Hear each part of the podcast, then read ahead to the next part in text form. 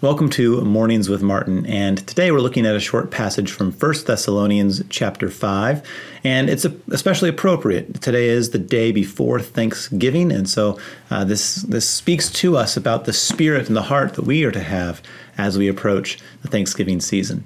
Here's what it says. Rejoice always, pray continually, give thanks in all circumstances, for this is God's will for you in Christ Jesus. So three things that we're called to do, that this is the will of God for us as Christians to do. Because we know the ultimate and first will of God, we know from Christ himself, is that we would believe in the Son whom he has sent, that we would believe in Christ and have eternal life through his name. But now as Christians, that question comes up again, well, what is the will of God for me as a Christian now? And again, the answer is, could still be the same, right? Just continue to believe. But what does this faith foster in us? What is this further will of God? And the three things are rejoice always, pray continually, and give thanks in all circumstances. So first, let's take that first one, to rejoice always. And there is a lot of reason for us to rejoice.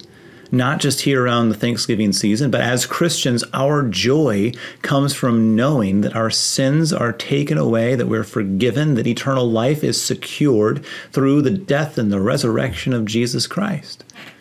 And we know that we've been able to participate in that death and resurrection through the waters of our baptism. And so there, we have this amazing assurance of heaven. We have this great hope of salvation that is ours now, and that's amazing. And so rejoice always. Not always easy to rejoice, especially as we have those moments, those days, even those seasons in life when there's a lot of hardship. And when those times come, it can be a lot harder to rejoice. We don't feel like rejoicing, and yet the way we feel and the season of our life doesn't affect the stamped and approved salvation given to us by Christ. We are his, and we are his forever. Amen and amen. And so in good times and in bad, let us rejoice. The second one, pray continually. And I think this one gets a little bit of there's a misunderstanding here. Sometimes we think pray continually as in like I have to pray at all the times, like every time, like I'm in a car, I better be praying the entire time out through from the start of my drive to the end of my drive. And realistically, at some point, you kind of have to look at the road too, or focus on just loving your neighbor well by driving well. But no, this isn't from the moment you wake up to the time you go to sleep, you need to constantly be, folding hands and bowing heads. And no, instead, this is more akin to what Christ talks about with the parable of the persistent widow, right? When he says to keep on praying and to not give up. So again, in the moments of those hardships, we are to go to God in prayer. And even when that prayer doesn't immediately get the answer that we want, or a situation continues to happen or gets worse, we are to pray continually, to not abandon this gift of prayer, but to utilize it often and frequently. And so rejoice always and pray continually. Pray for his will to be done in our hearts and our lives, as well as in the hearts and lives of other people. Pray for his kingdom to come, as we say in the Lord's Prayer. And then the third one.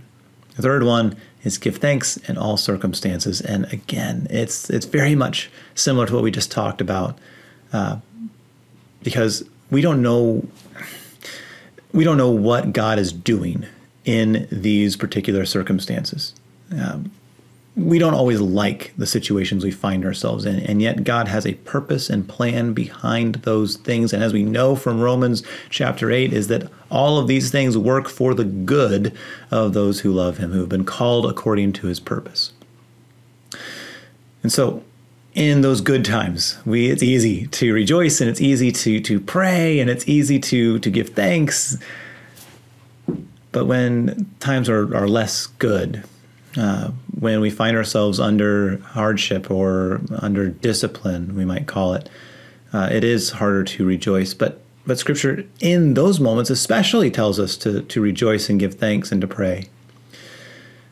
Because we know that the Lord has not abandoned us in those times, not forsaken us in those times, but instead is, as it says in Hebrews, disciplining us as sons.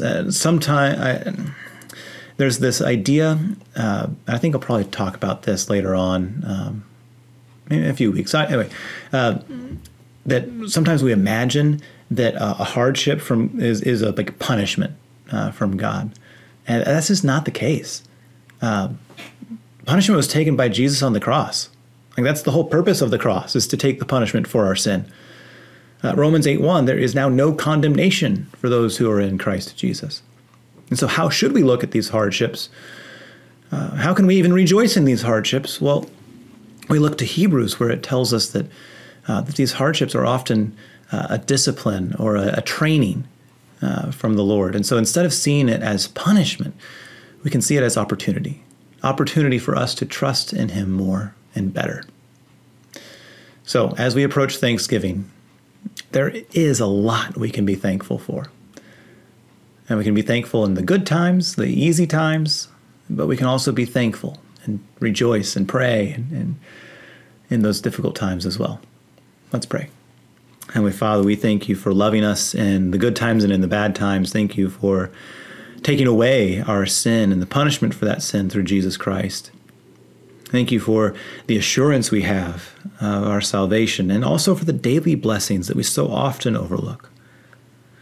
Lord, as we celebrate Thanksgiving tomorrow, we pray that You would help us to see those gifts, to see those blessings, and to rejoice always, to pray continually, and to give thanks in all circumstances. We pray it in Jesus' name. Amen. Thank you for joining me, and I'll see you next time.